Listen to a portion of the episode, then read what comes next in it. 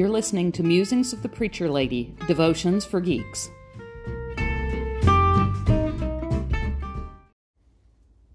Good morning. This week's devotion is Saints and Children. Today is All Saints' Day. It's the day where we remember those that we have lost, those who are now with the Lord.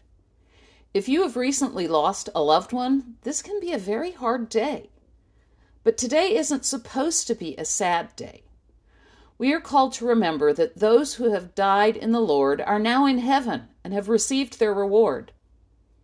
One of the scriptures from today is from Revelation and has all of the glorious vision of the Lamb on the throne and the saints in white robes surrounding the throne. But I prefer the scripture from 1 John 3 verses 1 through 3. Listen to this description of the saints. See what love the Father has given us, that we should be called children of God. And that's what we are. The reason the world does not know us is that it did not know Him. Beloved, we are God's children now. What we will be has not yet been revealed. But we do know, what we do know is this when he is revealed, we will be like him, for we will see him as he is. And all who have this hope in him purify themselves, just as he is pure.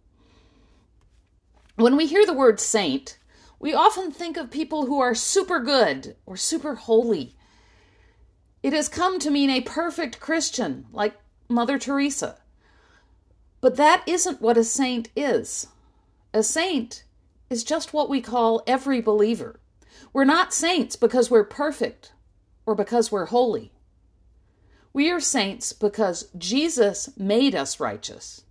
Jesus made us holy with his death on the cross. We aren't saints because of what we've done, but because of what Jesus has done for us. A saint is a child of God that is so beloved that Jesus was willing to die for him or her. We have hope in the future. When we die, we are promised that we will go and be with Jesus. Jesus will purif- purify us as he is pure. We will be like him. Since we have this hope while we live, we can know that those who have gone before us are now with the Lord and have been made like Jesus. As I often say at memorial services, our tears are not for the one who died. Their pain and suffering is over. They have been received into the joy of our Heavenly Father. The tears are for those of us who were left behind. But we live into this hope. Our hope promises that as beloved children, when our time on earth is through, we will finally get to go home.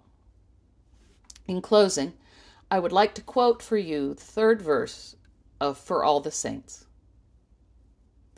O blessed communion, fellowship divine, we feebly struggle, they in glory shine.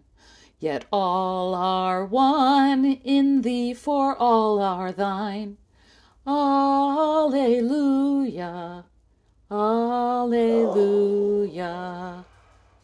Have a blessed week.